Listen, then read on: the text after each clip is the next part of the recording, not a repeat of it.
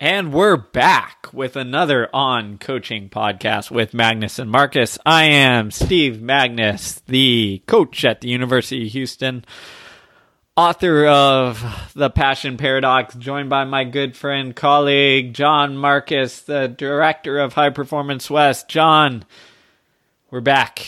You know what it is to give the people what they want. That's why we're back. Yeah. People have been wanting stuff. They've been asking, and we're here. We're here to deliver the goods. To talk about coaching because that's what we love to talk about.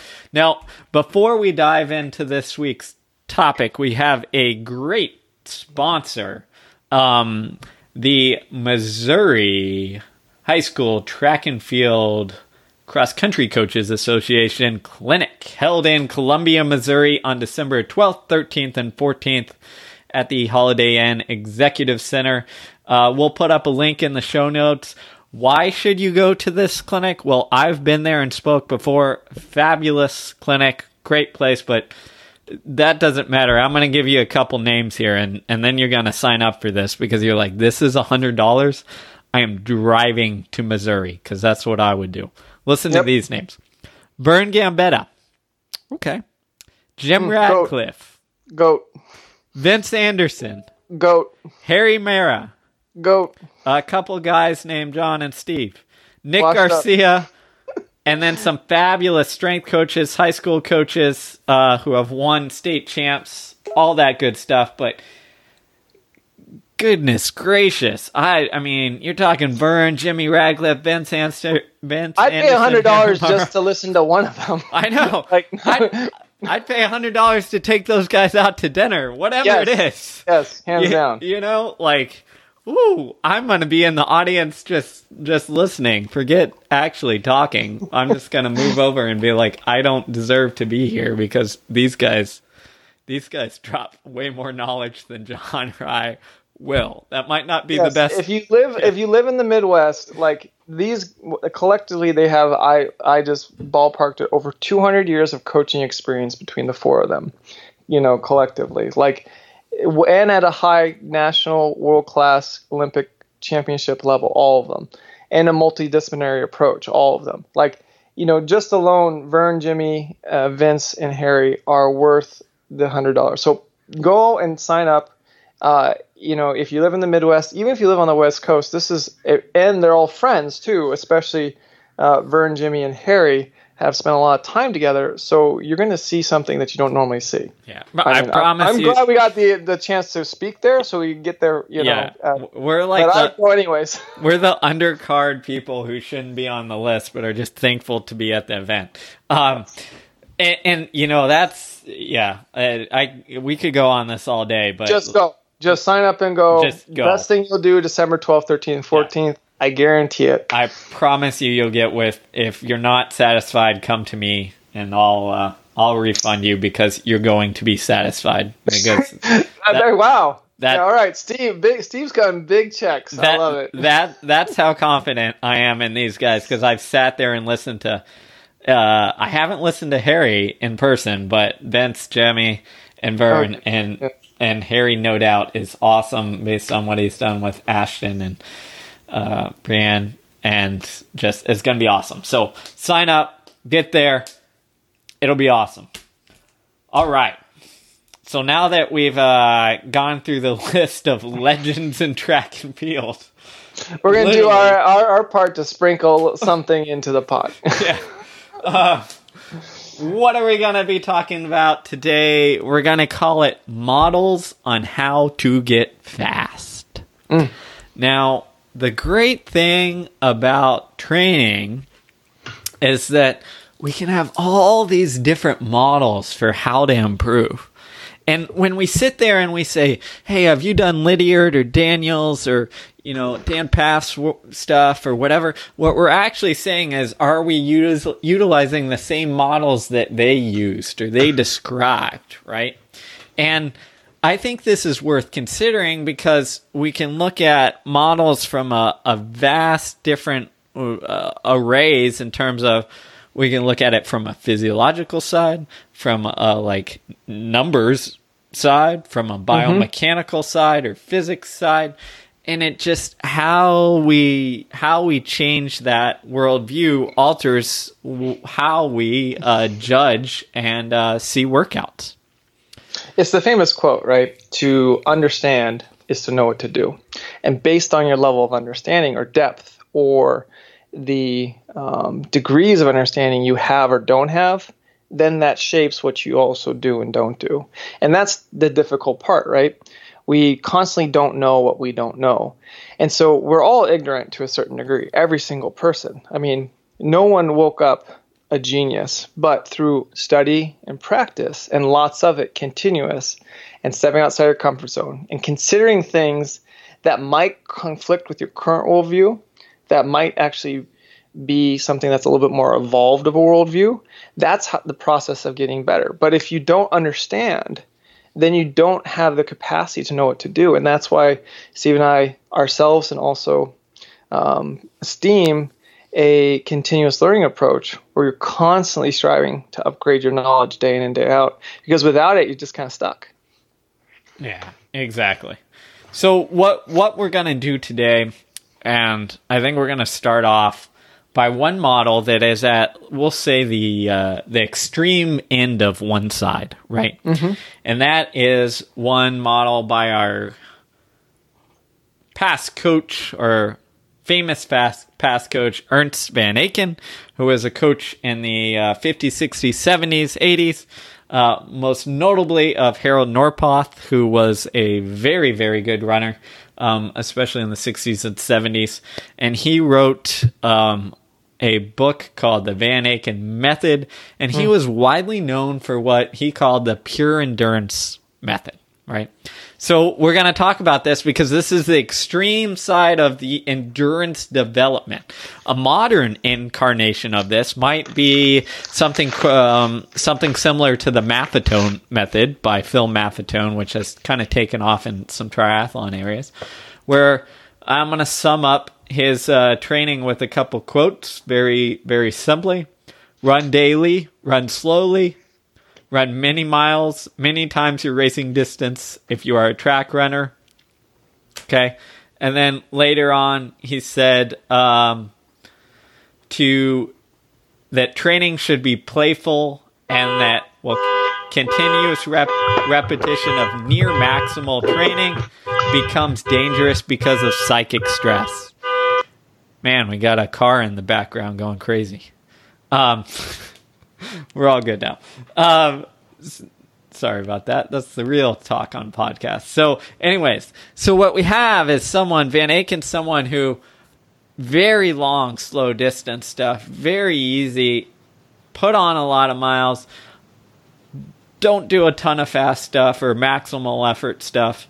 Um, so the inclination is the idea is okay, like this must mean run really slow, long, slow distance to get fast, right?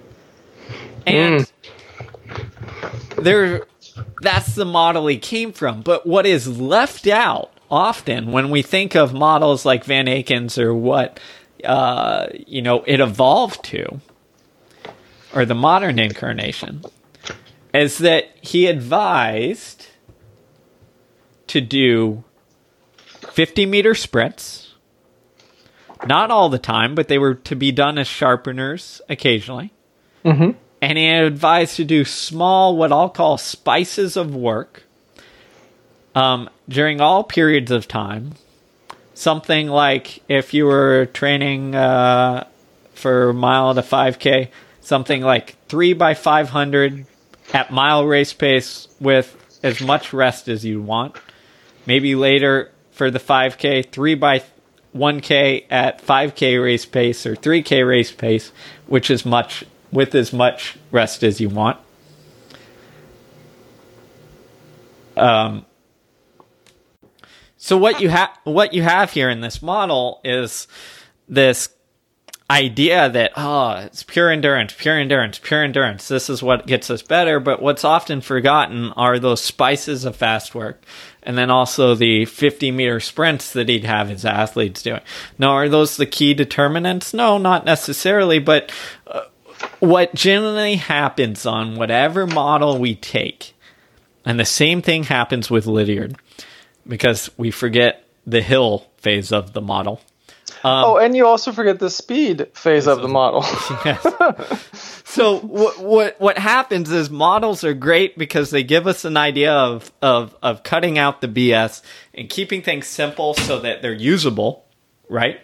But what we forget is we take some of these, when we simplify, simplify, simplify, we lose some of these things that might have had value, which allowed the athletes to run at the level that um, their these coaches athletes ran at.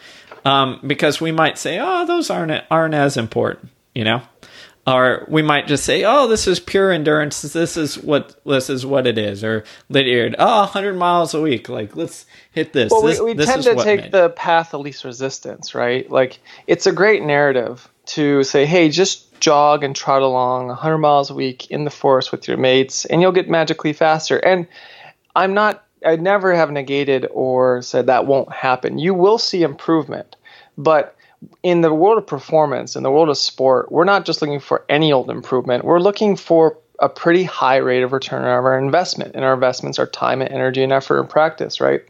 And I think I'd be remiss if we didn't remember that Lydiard, yes, you know, promoted the six straight months, six months of what he called marathon training, right? To create this aerobic threshold or base, if you want to call it that. Six months. I know no one in the modern era who is doing six months of 100 mile weeks before they start to transition to the specificity of track season. And then he talked about you won't lose speed because you have this base, but you have to do the speed work. And here is, you know, I opened up Arthur Lydiard's running training schedule, second edition from 1970, put out by Track and Field News. And this is the third week of the schedule for the 5,000 meter runners. Monday is two miles at half effort. Now, half effort he describes as if your um, 3K race pace is 820, a half effort would be running 3K at 850. Okay. that that that I'm reading it verbatim. That's what he says. So do that. Then Tuesday, the following day, do 10 by 200 or 220 yards. And he says if your full out sprints of a 220 yards is say for most distance runners might be 25 seconds, then a half is going to be 29 seconds. So now do 20 times 220 at 29 seconds, okay? Then sprint training, the when the next is sprint training. So sprint training and then also race at the end of the sprint training 100 and 220 yard dashes. Race that in practice for fun. That's a sprint train day. Thursday is six miles, and it's basically sprint training or sprint 100 yards and run uh, 300 meters, right? So or 40 yards. So it's basically six miles worth of uh, fartlek on the track, going 100 yards on, sprint, 300 easy. Then again, Friday is sprint training again that's Friday in the same same week here. And then we're going on to Saturday of 20 times a quarter at what at a quarter speed. And if your all out quarter is say 56 for for men at the time, your quarter speed is going to be 66s, okay? So 20 times 400 at 66s. And then Sunday, 2 hour steady run. Steady being, you know, something around 6 minute pace or better. That's the week, guys and gals anyone would look at that today and go, but you can't do all those hard quality efforts back to back, back back. Like people's brains would explode. This is what Lydiard's booklet told people to do. This is what he said will work. This is why Peter Snell, this is why Murray, this is why those guys ran so freaking fast. If you're going to run six days a week in a row, basically sprint training, mile repeats, 3K, 5K work and then have a steady run, but you can handle that dosage, you can handle that intensity, and you can handle that density and that volume. And that's what the whole purpose of building that robust aerobic capacity was for. Not to argue about how many, you know, joules or millimoles, you know, per liter someone's taking in as they're running. It's can you run really fast? And remind you, this the schedule which I pulled out of was 10 weeks of this 10 straight weeks of this relentless fast stuff relative and the word is fast and I, I, I say anything faster than marathon pace is fast every single day for 10 weeks. That's Lydiard. That's Lydiard. So if you say you're a Lydiard guy or a Lydiard coach or a Lydiard woman, this is what you mean then. You mean, yeah, we do our we do our, our long aerobic base phase for six months with uninterrupted training and we just go for 100 mile weeks and then we go speed or quality basically every single day except Sunday where we do a steady tempo for two hours and we do that for 10 straight weeks. That's Lydiard. I, I mean, if you want it, I, I, I'll, I'll take a picture and I'll I'll give it to Steve to put in the show notes. But it's pretty amazing when you actually look at it and you dig down to it. But yet we detracted, you know, in our modern understanding of Lydiard to be something completely different, right? I'm just gonna let that sink in for a second. Ten but straight weeks it, it, of fast every single day, and it's Ten it's straight weeks, seventy yeah, days. It, it's true. I mean, I have, I have, I have. I don't know if I have the same book, but I have a couple of original original Lydiard's training schedules from the from the late '60s, early '70s, and and that's what it that's what it says. Um, yeah, and you wonder why, like, oh yeah, they, they set the world record at the 5K and the 15. That's a grueling, grueling schedule for 10 straight weeks. Yeah. Yeah.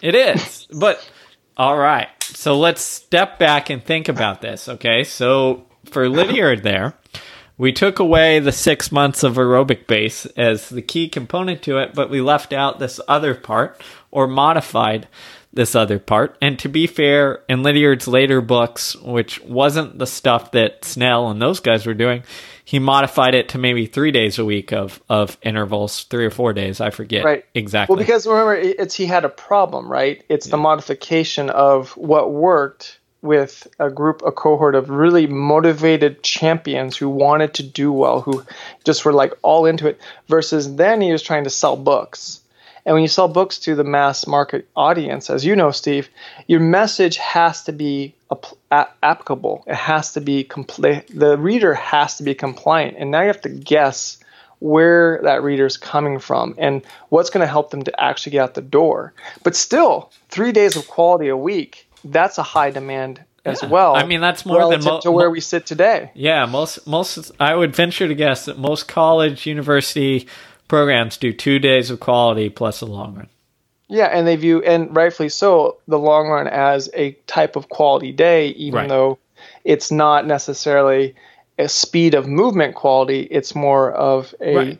But different type. If you compare that to literally, let's say three or four days of workouts plus one long run, you're looking at four to five quote mm-hmm. unquote quality days. Um, mm-hmm which you know we're not trying to take away from Lydiard or what we're doing now or anything. I think it's just like pointing out these uh, these differences. Um, not to say that one is better than uh, not, but I think that like in the trace of history as we create and modify these models, a lot of times we take bits and pieces and then forget about um, the wholeness of it. And I think if you sit there and you think, okay, well, what's different between like Lydiard's approach and and nowadays? Well, think about it. He did six months essentially of hundred miles a week was the prescription. Yeah. Well, when you follow that up with ten weeks straight of you know five six days of intervals like mm-hmm. i would venture to guess that you need probably six months of 100 mile weeks to to last to be strong enough yeah. to, to last for 10 weeks of grinding intervals you know um so it's all we can't separate these things out and like assign causation to it we have to look at like the things as the whole is like this worked as a as a whole generally for these types of athletes. Um if we we split apart the model it still might work if we pick and choose but we have to make sure that we're understanding like why these processes were done right? Right. And i think what all the models share is intensity is understanding that intensity is the driver. Intensity is the driver for really high and multifactorial global adaptations. And we have to remember the body and running is a very complex adaptive system. A lot of people are like, it's not rocket science, it's not that hard. And yes, it really is. Running, the mechanic of running, is one of the most complex movements that we know and that we can do. It's just the diff- the we get fooled a little bit because everyone has a rough sketch on how to generate and create locomotion in running, and a lot of times people just settle on the rough sketch. But if you had a rough sketch and you just winged it on how to ice skate, you'd fall flat on your feet because you have to get to a level of competency to be able to ice skate without falling down and hitting yourself in the face on the ice. What we need to understand is the biomechanical model of actually how the the the body, the limbs, and everything generates and creates virtuous locomotion is a very real thing that does necessitate time and energy and understanding. And if you are in a setting where you have a sprint coach on your staff, or if you're not, you know, a sprint coach, like those people uh, have spent a, and added a great deal of understanding to the biomechanical models. And Vince Anderson, who will be at the clinic uh, in Missouri in December, he's one of those people who gets it and gets it real good. Um, and one of the people who started to understand the need to do wickets and why, and why you see that coordination for any any athlete, whether you are a distance runner, a basketball player, a football player, a sprinter, whatever, to be able to generate that linear speed and that linear coordination very, very important stuff, right? But we sit here and go, oh, you just run how you run, and that's the way it is. And I saw, you know, people say that all the time, but it's a myth. It, you do run how you run, but it's not the way it is. There, you can always refine and make that more efficient through very complex, intense um, problems to be solved, which typically is going to be in the realm of sprinting and speed work, because you can't generate a certain degree of speed, so to speak, if your ability to coordinate and reposition your limbs, if your brain's ability to anticipate that is not up to snuff, and that just, again, like any practice, it takes time and effort and energy. It's like you see the world class pianist, right, whose fingers move so fast the naked eye can't even keep up with it. That she was not born like that. She spent hours getting and years getting to that competency, but now she can coordinate so quickly and create this music that's so beautiful because of it. And I think we'd be remiss if we didn't, you know, all understand what the commonality of intensity being the driver. And I will point to Vin Lananna's training, which isn't out there, but you know, I've sat down and spoken at length with Vin several multi-hour sessions about his training. One thing that's very interesting when he was at Stanford and again at Oregon is he figured out intensity is the driver. And so day one of practice after the two week he gave his guys and gals two weeks off after NCAAs. Day one, first day of practice for cross country, they were doing repeat 150s, and the way he would do that, it's kind of more of the um, a, a building or crescendoing 150 or a wind sprint, as they might call them, where your first phase of the 150, 50 meters is accelerating. Your middle 50 is at max velocity for where you are at that space and time. And then your last phase is a slow, but not, you know, I guess slow, I should say, um, is a slow rate of deceleration out of the, the max velocity of the sprint, right? And so that's what they would do year round, two sessions of 150s the day before um, they would do workouts. So they're going for their training run, as he would call it. And for Vin, training runs aired on the side of higher um, quality, so they'd be shorter in duration, say seven, eight miles, but they'd be at something like six minute pace for us all American guys. And then they come to the track, do five to eight times 150s, depending, call it the day, go lift weights, and then the next day do a workout it, one thing that strikes you when you look at Vin's training and his guidance is how low the global volume or mileage is, but how consistent there is exposure to quality. And I have uh, Jonathan Riley's winter uh, break workouts in my hands from 1999, and you look at it and you say, you go through a seven day cycle and there is something of quality, whether it's these 150s weights or a workout, essentially six days out of the seven days. And you he gives like Lydiard, he gives one day without this without a quality stimulus. Now, dosage matters, right? If I take two aspirins, that can be helpful. if I take 100 aspirins, that can kill me. so we also have to have um, I'm remembering simultaneously holding into our heads dosage of intensity matters. And so Vin's not having them do, you know, 50 times 150. It's five or six. It's less than a minute maybe of running fast, but it's it's in there. It's in there two to three times a week. He's having them lift weights after these training runs and you know strides or these build up 150s three days a week. And this is happening the day before a workout that they're lifting weights. So it's not impacting necessary from his worldview adversely in a negative way. Lifting before workout, day before, is not hurting his guys and gals. You know, his results when he was coaching actively at the collegiate setting at Stanford, Oregon, demonstrate otherwise. So it's it's interesting there because you set you step back and you look at programs like uh, Vince, maybe, or even like a Canovas. Um, and the the thing that struck me on Canova, for example, when I started looking at some of his stuff and talking to him about some stuff, is there is always something in there, probably probably five six days of the week, that um, was beyond just easy running, mm-hmm. right? And towards the tail end of my career, I experimented with some of this stuff too. Is like instead of just going out for a a, a 10 mile run, let's say, Canova would have, you know, in the middle of that run, eight by 30 second pickups. You know? Oh, yeah. oh beautiful. Yes. Mm. And, and you're just looking at, like, well, from a workout standpoint, like, no, this isn't very strenuous uh, physiologically, right? Um, but it adds this component of rhythm, turnover, you know, um, coordination, coordination, muscle, muscle recruitment, gears, right? And mm-hmm. and I think there's something to that, and I'm guilty of it as as anybody. As I don't, I think in this discussion when you you when you bring up intensity, the um the uh, the trigger is to almost get defensive and start like saying, but if we do intensity, like that's hard, and we need to drop volume. And I think you need to just don't even bring up volumes yeah. In this this discussion because like Nova's athletes run a shitload of volume. Um, excuse my yes, excuse my language, yeah, but they do. It's impressive. Yeah. Um, it, and it's impressive, and I'm not saying we need to go there, but the the in my I'll plug my book Science of Running. I remember adding this section, and I didn't know what to call it.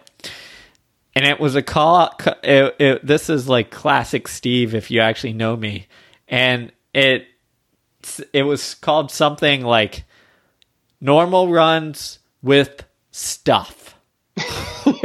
Classic Steve. Yes. And what what stuff was is it could be 30 second pickups. It could be like what we called a run to the barn where the last mile or two or three just was like winding that up. Could be strides after. It could be like adding hill sprints after.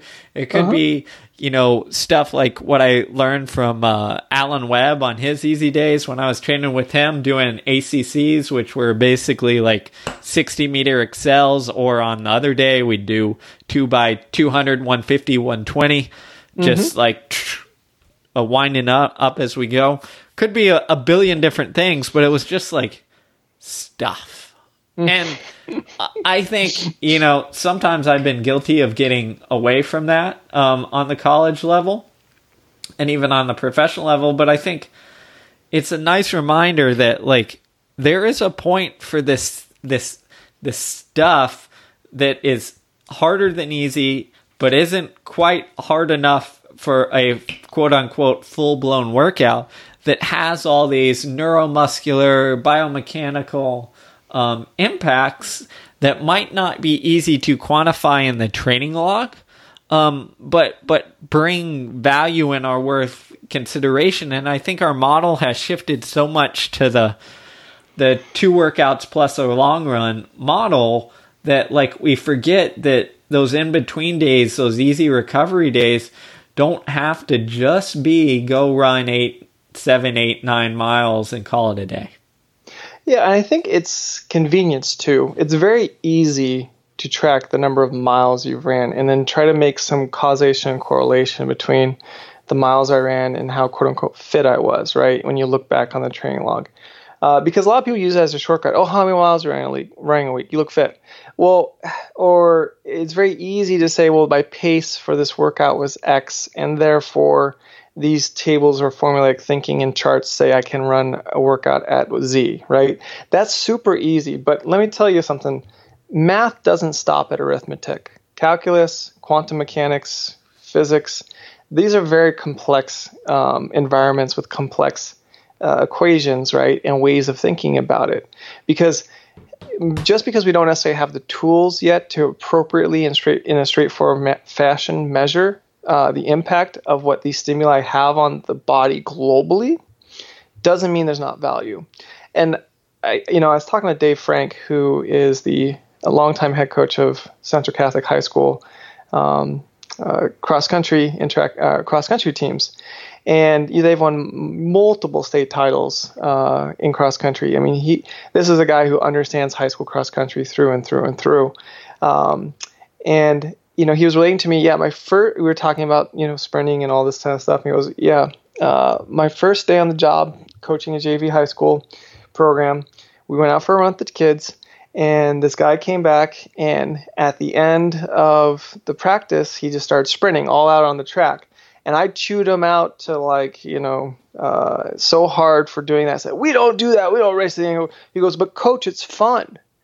And he goes, It's like, and he, just, he was like, This guy was a basketball player too. And he goes, Like, don't get basketball is fun. And he goes, That moment clicked for me. And I said, I'm never going to not make, not allow an athlete to do something that they like that's fun just because I have a limited concept or knowledge or understanding or I think that intensity right is the scary thing. Running fast is fun. It's fun to feel your body powerfully moving very quickly. It doesn't need to be for long durations, but why um, say, oh, you don't need to do that? Yeah, that's just oh, downplay that even a little bit of dosage daily of running fast can go a long, long, long ways. It's like dunking a basketball. If you if you've ever dunked a basketball on a ten foot rim, if you've ever dunked a basketball on a five foot rim, it's fun. like it's you feel powerful doing it. So I think we have to also remember is how you're going to sell that to like say your athletes. If you're in a type of two day two day a week workout model with no other big stimulus, is that it's fun. It's fun. It's fun to run fast. That's why we are training and competing. Versus if you only get a return on your aerobic threshold or anaerobic threshold, um, you know, work into your racing environment, and that's the narrative you're selling. Well, then you're going to create people who are just, you, you know, kind of like, uh, in my opinion, just very grumpy because that type of work, anaerobic threshold, aerobic threshold, long steady bouts of like, you know, at, at, those paces without a whole lot of breakup, that can make me grumpy because that's a that's hard. It's really hard to do, and I respect those thresholds. It's why they do have a lot of positive consequence to a certain degree to enhance parts of fitness. But if that's all you're harping on, and you're saying that's the driver, and you're leaving out this whole intensity or speed, fun opportunity, you know, I, I think it's important to go back and reflect and say, well, maybe there's something, you know, that I that I that I could interject and that could create something of high value and engagement with the people I'm working with. You know that that fun component is a uh, is something that I'm I I think we miss out, and I think I actually this ties back to Van Aaken's um, story that we told up at the at the beginning. Let me find that quote again from his book. Um, training that takes a playful form constantly mm. regenerates the organism. Whew, that is the million dollar quote. you know, I'm lucky I stumbled upon that, but yeah, that's like, a gem. That that there explains something, and I remember last year, you know, um, in between indoor and outdoor, we took a day and we just played soccer as a team. And I was, I've never done that before. And I was just like, ah, oh, let's just have some fun. It was, a, and it was a blast. Rejuvenated. People came back ready, a little sore, but ready to, ready to go to work. Energy levels came up, all that good stuff. Mm. And and I I think that like no matter how professional you are at this or how serious you take it, is the repetitive nature of of training. Uh, the monotony of it can kind of zap you and put you in this place where maybe you forget to have that playful energy or fun that y- you did at the beginning. And I think that's where allowing some of these workouts or some of these things that you add to the training as spices of work um, allows athletes just to have a little fun with it, you know, where they're not having to grind through another section session or grind through another, you know, 12 mile run when it's a billion degrees out and all that good stuff. And it doesn't have to just be playing soccer. It has to be with like having fun. And high school coaches um, are really good at this, right? Yes, phenomenal. They they will, and I I can think back to my own experience where they set up workouts that were you know relay races and other things like that, where it's just like yeah we were working hard out hard, but it like brought fun components into it, you know, and you know I I was not to reminisce too much, but I was talking to some of my upperclassmen this morning, and they were they just went on this reminiscing about different workouts and they mentioned and i was uh, as i was paying attention to what workouts they they uh, recalled and were fondly talking about it was it was some of the really hard ones but it was also some of the like weirdly different kind of creative outside the norm ones you know where to give you two examples one was where we did this we just did 200s relay style right mm-hmm. and I would we just kept going until I pointed at someone. I was like, "Ah, oh, you're going to sit out this one, and this person's going to go in." Right. So you right. just you just kind of went on until, and I just judged it based on fatigue, and like they were recalling that one like with a fond memory. And another one we did was we were out at these grass fields and we went rep by rep where I just was like, ah, you know what? Let's do a thousand at at uh, three minutes for this one. Okay, they go do the thousand. Okay, like this time like let's do an 800 at this you know and i'm telling them one rep at a time what's going so they don't know what's what's about to come ah shoot and you know that's the thing about fartlek too is it was supposed to be swedish speed play right?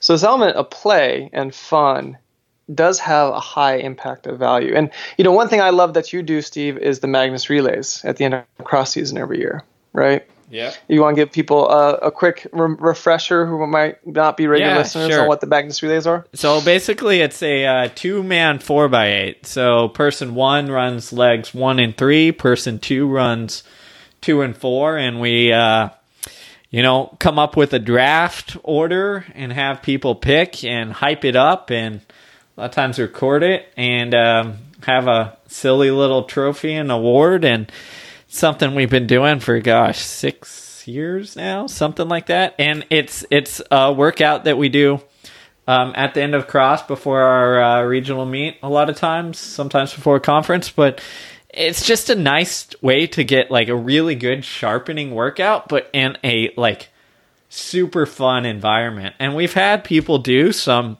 have some big breakthroughs. You know, um, uh, Brian one year ran two two of the his two eight hundreds under two minutes, I think, and that was a a huge step for him believing that he had speed. And then mm-hmm. w- one year we had one of our girls who was a, a 800 runner who, uh, for two splits, I don't remember exactly, but they were something like 226 and then 219 or something, which off of, you know, two, two and a half minutes rest is pretty dang good. And, and after that, she transitioned up to the mile and ended up her senior year being third at conference in the 1500. And, you know, sometimes it, it uh, gives people some confidence and uh, in a fun way and allows them to explore their potential and, and race kind of in a, in a different environment.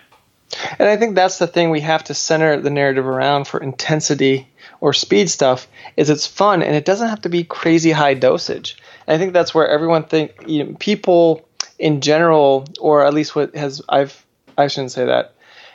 In what I've seen is a normalization of this idea that workouts or intense stuff is monster workouts, what I call the, the Jerry phenomena, where you see what the Bowerman men and women are doing, and they're these like six, ten mile, eight mile, you know, global volume, intense, long, grinding workouts, and that's the only way to crack the egg and cook cook the omelet, and it's not. You know what I'm saying is his method works for his athlete population. There's no doubt about that. But I don't know if we can extrapolate everyone from what he's doing with his athlete population to what you or me or Steve is doing with our athlete population. So we have to say, well, what is a common pattern that a lot of successful coaches um, and athletes throughout this 100 year history plus that we have of competitive distance running in this modern era have shared? And that is an affinity and a frequency of intensity.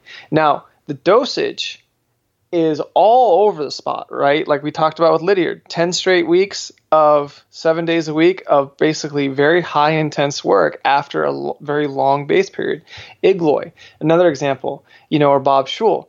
Schul did two interval sessions a day in preparing for his Olympic gold medal uh, in the 5K in 64. Seb Coe, Peter Coe, high intensity um, uh, situation. Zatopek, high intensity focus situation.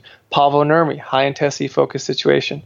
Uh, Roger Bannister, vi- uh, quarters, lots and lots of quarters, right, to get ready to break four minutes in the mile. High intensity situation. Jim Ryun's training, high intensity situation.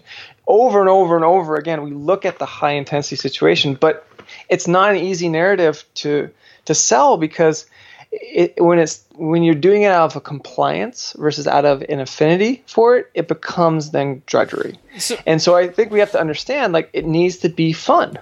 So I think I, I think one of the things that happens, um, maybe rightfully so, because we lived through this era, is there was this era of the '90s where it was like low volume, high intensity, where people are afraid that like when John says this, and when John mentions the word intensity, that he's like, oh God, he's going back to the 90s. yeah. you know? We're back to the 90s because that that's the era that John and I like came out of through high school and college was this fear and really like not tooting my own horn, but I remember Don Sage at York was one of the first guys in high school who was like, "Oh, I'm going to do a lot of volume and add it on top of this intensity." And um, then Ryan Hall and those guys, and, and and that's the only reason those guys. I was like, oh, I'm gonna run a shitload of mileage, um, yeah. because like those guys did it, and I was like, oh, this is this must be the new way forward, right? Mm-hmm. And John's not. Uh, correct me if I'm wrong, but you're not saying, "Hey, let's go down, let's go back to the high school days of 30 miles a week and hammering intervals." Um, what he's saying is that well, you can tell them what you're well, saying. Well, it, it's so like you know, one of my things I say is run fast more than you run slow, and that doesn't mean pound for pound, step for step that you should run fast. I'm thinking session to session, right? So if you have 10 running sessions scheduled in a week, within those 10 running sessions, I would suggest five to six of them incorporate some type of faster running and faster being defined as faster than marathon pace. And so Canova's 10 second hill sprints, six of them, that's a minute's worth of, of running. That's running faster more than you run slow. So don't think about necessarily the mileage mileage. Yeah. Think about session to session. If I'm playing a, a football game, or I mean I'm a football coach, I'm getting ready for a football game. I'm thinking, okay, what are my practices looking like? One day, if might be no pads and walkthroughs and fresh stuff. One day might be pads and you know working on these plays in like game time environment, right? And I think that's what happens when we have very uh, arithmetic or very elementary uh, measures that to um, interpret what we're doing. If we just think through volume then yeah, it sounds crazy. You're saying you should run more of your steps of your volume. That's not what I'm saying. But the body responds amazingly to very intense thing in small dosages, right? We know this with various alcohols. If you have a shot of whiskey, one shot of whiskey that's very low volume of liquid is going to get you real drunk compared to one or two beers of Bud of uh, Budweiser, which is more volume of liquid but less intensity of alcohol. Same situation here, and that's how we have to think about this. So but then too, it shouldn't be forced, right? If an athlete is or a person is exhausted and tired, then there and and running fast does not sound appetizing to them. This is where the art of coaching comes in. This is where the pers- interpersonal relationship comes in. You say, "Hey, don't worry about today. You're a little bit beat up. You're a little fatigued." That's oxidative recovery run or that easy, you know, shakeout jog. That's enough. You'll be fine. You know, as long as that's more the exception rather than the rule. And you know, I think Two, if we also think about how, the brain works in peripheral and sensory nervous fatigue, this is where you know Steve and I disagree a little bit. Is saying, well, when and where should you do fast stuff? I always think from a eh, you know, and I run a brain dominant or you know brain focused model. I use that as my driving model. I have other models in the car, but the brain for me is in the driver's seat the you know the physiological model, the muscle um, recruitment model, all these other models are in my in my vehicle. But if you're going to put a gun to my head and say put things and prioritize them, you know, and how you interpret them top to bottom, I'm going to say the brain. So I prefer to have things being that are faster, high coordination, high power output, you know, all those things be first because I think we get a lot more out of it. And there's interesting research that's suggesting that we do if you're fresh. And this is what Bowerman talked about a lot, right? Being fresh. And that's why he went to a hard, easy model. Because remember, he was influenced by Lydiard. And he looked at Lydiard and said, Whoa, this is too intense for my athlete population to go hard every day in the sharpening period or, or in the competition period. So what I'm going to do is go every other. But then he also adjusted it for certain athletes who couldn't sustain that, like Kenny Moore, right? Kenny Moore famously was hard day, too easy day, or hard day, followed by two easy days. So he understood the art of coaching as well. The models, like I said, they are just a guide, a, a, little light bulb or a little flashlight in the wilderness that is this preparation for the competitive art of running. But they're not the end all be all because when you happen upon in this jungle a better model, pick it up and put it in the car. It's not at the exclusion of others. It's just now you have another lens to look through. And that's where I think you know you have to know what models you're applying and then also keep searching for what models you aren't because if you don't the difficulty comes in then these blanket assumptions that hey that you shouldn't be running volume at all. No, there's there's value to the volume, but there's also value to the intensity. And at the end of the day, if you're comp- if you're training to run as fast as you can, why not frequent the exposure and habituate and normalize the sensation of running fast at whether it's if you use the Bowerman ter- terminology goal pace or date pace, right? I mean, there's a lot of people out there who have stumbled upon this with different taxonomy and language but I think that's the one thing that unites us all is like you got to run fast to be fast. You can't be fast by just running slow all the time. So one thing I want to I want to comment on that is slightly related to that, but I think is very important for this podcast that we'd be remiss if we didn't talk about it is it sounds like what John is saying contradicts the work of Stephen Seiler, but it doesn't. yes. and I'm going to explain this, and I am a huge fan. I think we're both very big fans of of Seiler and his work. He does phenomenal. Agreed. Work. Yes. Um, one of the great thinkers in the research and endurance uh, community. But here's and John hinted at this, but I wanna I wanna take my first stab at it because I know this was a controversial Twitter topic. Um, and that's what we're about controversy and Twitter. Um, so gotta give the people what they want. Gotta get some entertainment out in the Twitterverse. Trump yeah. ain't doing enough. We're we're here to add to the pot. At least when John does it, the world isn't possibly going to end.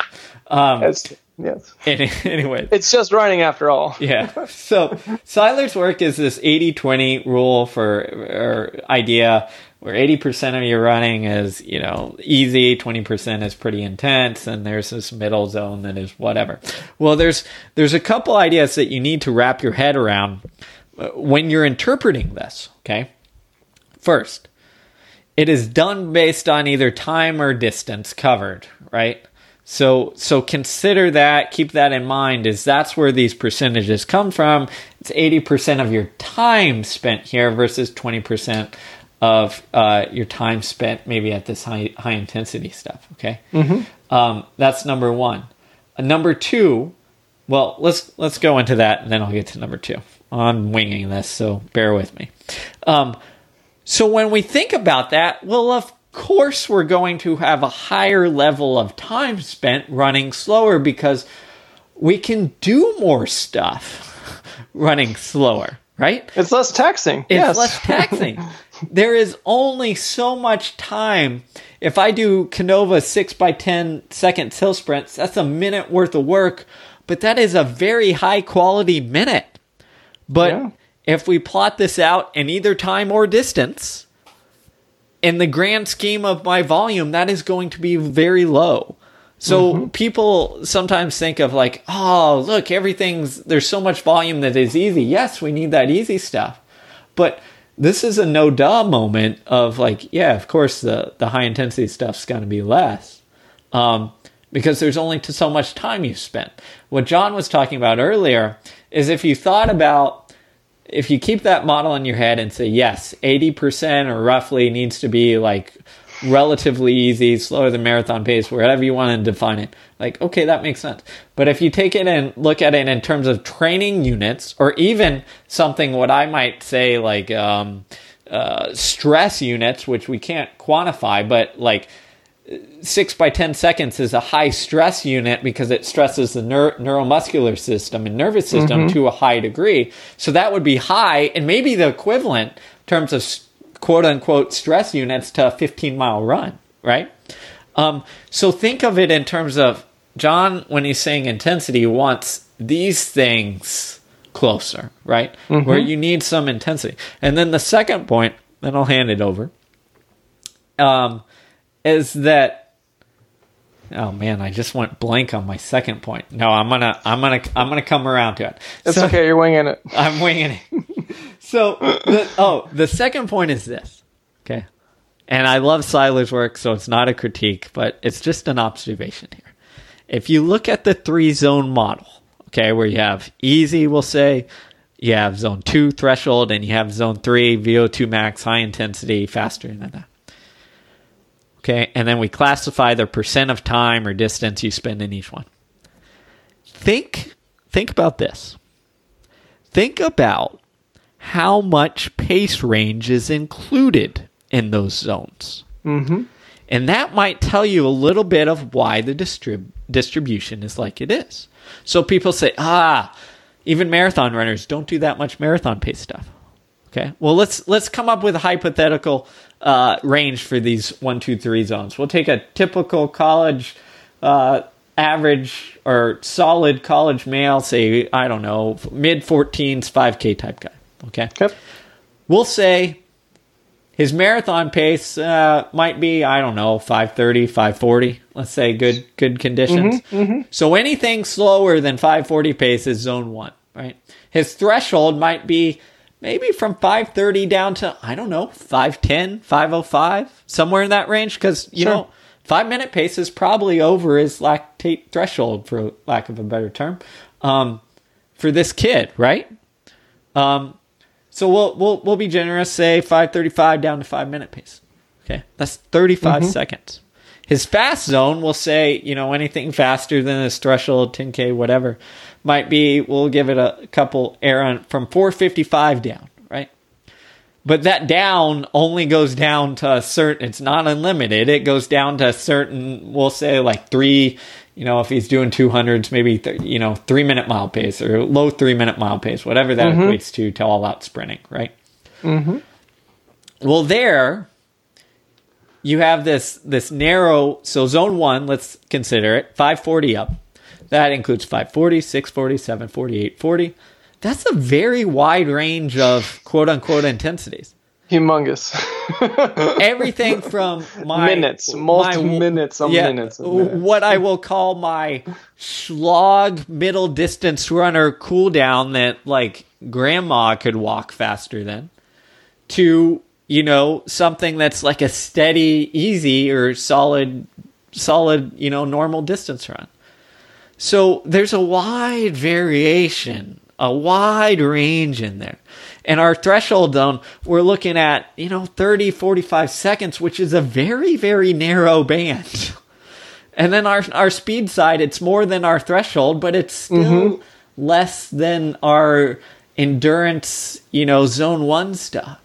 So when you sit there and you think like, oh, well maybe this bandwidth of how we're classifying things plays a role into into you know where these numbers end up and that might bias uh, bias us into thinking that oh we have to spend a ton of time in zone 1 even though zone 1 could encompass anything from slogging to a pretty quality you know distance run so mm-hmm. just just two things that i think are are are top of the mind or important to talk about when you might contrast John when he's talking about intensity to this more well known Stephen Seiler work. All right, I'll step off my box. it's a good box. I mean, it's provocative, and that's the thing is we have to keep thinking and keep evolving our, our train of thought. You know, one thing I'll add is basically throughout time or throughout the study I have done, there have been a multiplicity of coaches, not every coach, but a multiplicity of coaches who try to find some causation and correlation between hard numbers, times ran in practice, volume accumulated in practice, and then what that athlete does on race day on the track. And you hear this a lot. Hey, what's your athlete ready to run? As if there's predictive value in the workloads or workouts that someone has done and what that indicates they're capable of doing.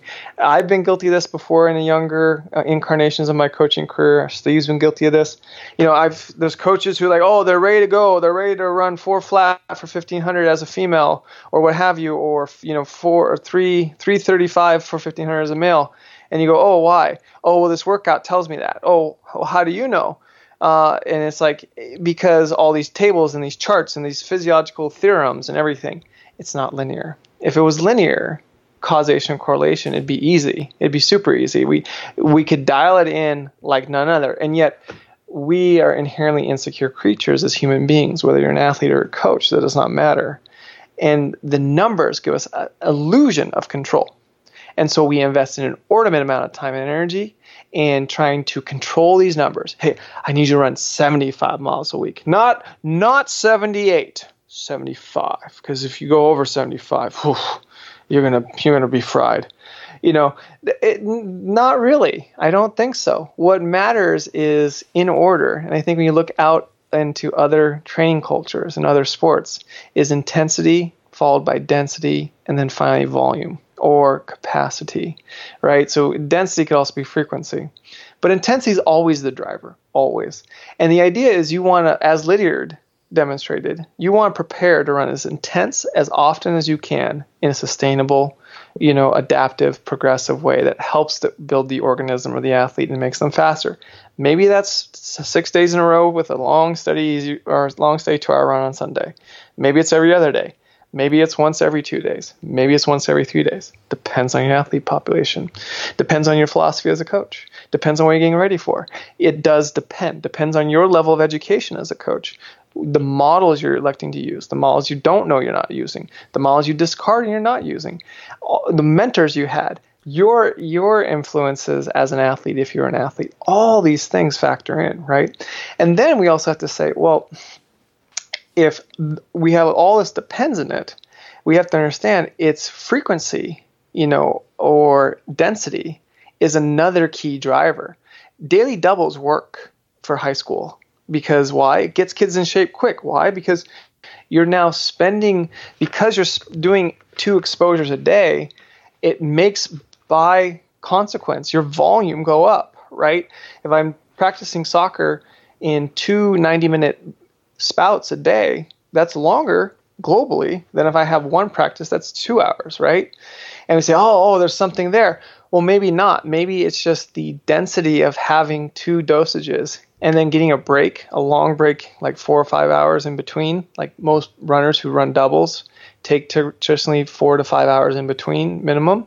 They get a break to get a little mini recharge a little mini regeneration so that they get higher quality out of the second double. Now, if you doubled and you didn't eat anything, drink anything, and you're heavily stimulated, between the two, you're probably your second run wouldn't feel that awesome because you're a little bit now more drained. And that's the idea is to create more frequency of practice.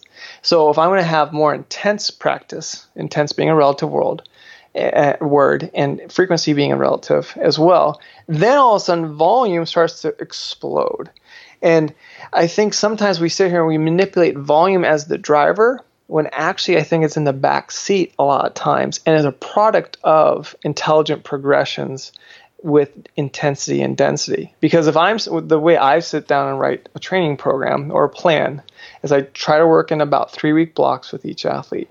I sit down I look at the intensities, the intense sessions. What intensities do we need to subject them to to ready their body or ready their mind and the organism that's them for their com- next competitive bout, right, or race. And then I look back at the frequency of those intensities. How frequent uh, can we subject them to these variety of intensities that w- that my best educated guess on knowing this athlete will help them build up and not break down. And then I look back and I look at the volume of what I wrote and go, okay, is this globally too much or too little time for their for their um, uh, uh, practice age, right, or for their competitive age or their um, uh, sporting age, right? And it might it, might be it might be too little, might be too much, might be just right, or I might turn the keys over on them on the easy days and say, hey, do what you feel will make you feel fresh or refreshed for the next session.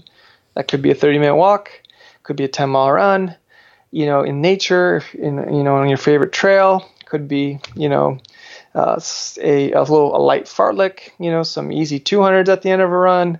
It, I mean, it, with the adults I'm working with who know their bodies a little bit better, I'm able to do that. So we don't necessarily need to manipulate and control every single thing and say, I have this amazing, you know, periodization progression of a training plan that starts them off at 10 miles a week and then 15 and then 20 and then maybe it's undulating block and then it goes back down to uh, 15 and then back up to 20 25 volume not is not necessary to me in the driver's seat. It's in the car.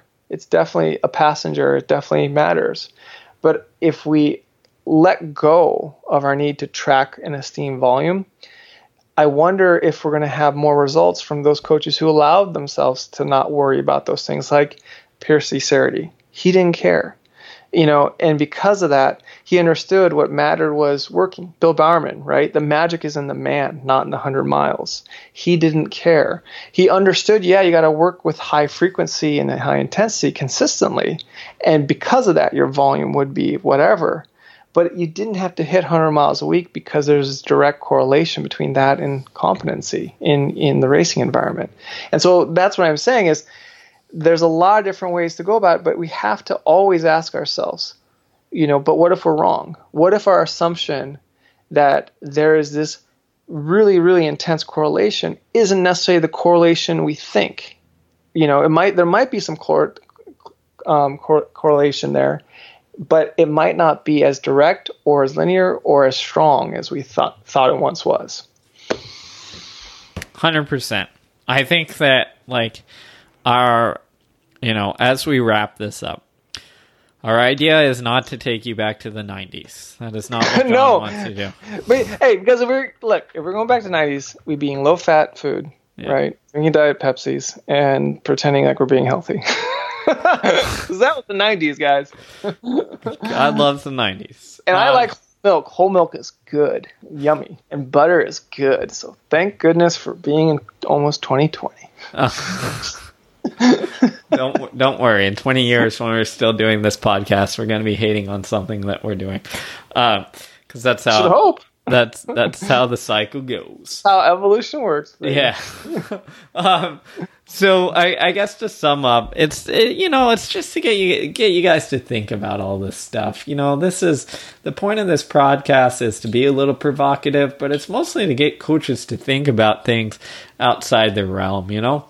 And it's also what we're thinking about too. Yeah. I mean, and I, you know, I, I was talking to a, a good soccer performance coach and he said this, and I was like, yeah, that's just how what we deal too. It was like, man, like for a while in soccer, like high level, we're talking professional level performance, like we we had like this old school model where it was like, oh, go do your go do your long slow runs and like get really aerobically fit, and then it switched to this like hit high intensity interval training model, Mm-hmm. and it's like now we're all just and it goes back and forth and keeps flipping, and he's like.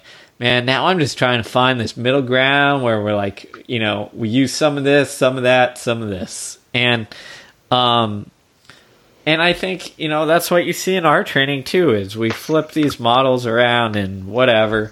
But I, I think it's it's worth considering going back to the original sources on what we might think of like, oh, this is a high volume aerobic stuff. Well, yeah, kind of, but it also has this. Oh, this is a high speed, uh, high intensity approach. Well, yeah, kind of, but it also had this, you know? And what we often miss because we are uh, creatures of these like two extremes and extremism and not looking at the nuan- nuances we we we miss the fact that but it kind of had this you know Extreme, yeah, and extremism is simple. Like we, we are at the end of the day, we like simple. Like I like simple. Simple's, you know, you can understand it quickly. Shortcuts are good, right? Hacks.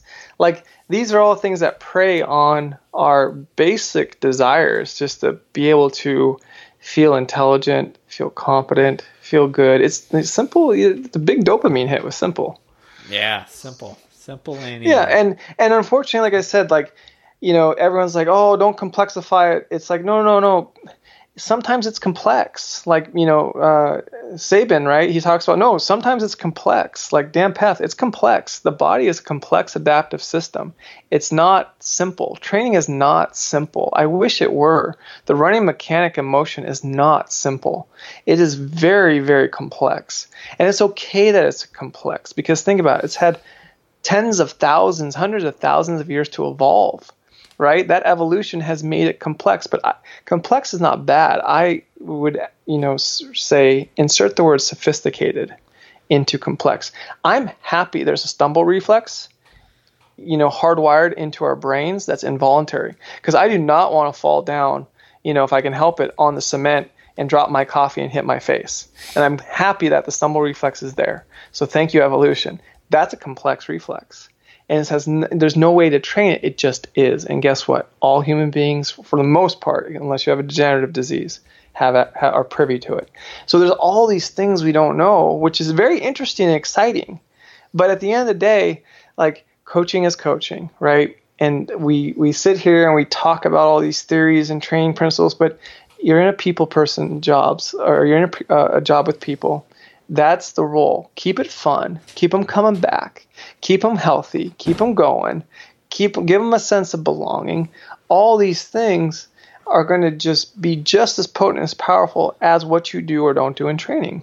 Because again you can have the best training plan in the world and the most sophisticated and the most complex and the most scientifically backed and the most heavily researched and the most you know integrated with all the other coaching greats methodologies. But if you don't have anyone to coach, so what? Hundred percent, hundred percent. It is a people person. So we'll le- we'll leave it at that for you guys to chew on and mull over until next time. Um, as we said, uh, thanks to and remember um, our sponsor at the beginning, the Missouri Distance Clinic, hundred bucks. Go to the link in the show notes. It will be hundred percent worth it. Um, organized by a good friend, but it's it's spot on. So go see Vince Anderson, Vern Gambetta, Harry Marra, and Jim Radcliffe. And if if you're there and you listen to the pod, you get to meet us in person, and we'll figure out something cool to do. Or Oh, for sure, we'll do something real cool. You Maybe know- like live Q and A pod or something. yeah, yeah, yeah. So if you want to be on the pod, man, head out there because if we got it, if we got time, which I'm sure we'll find some, we'll we'll do a live Q and A pod, and you can be a part of it. So until next time, thanks for listening. We're out.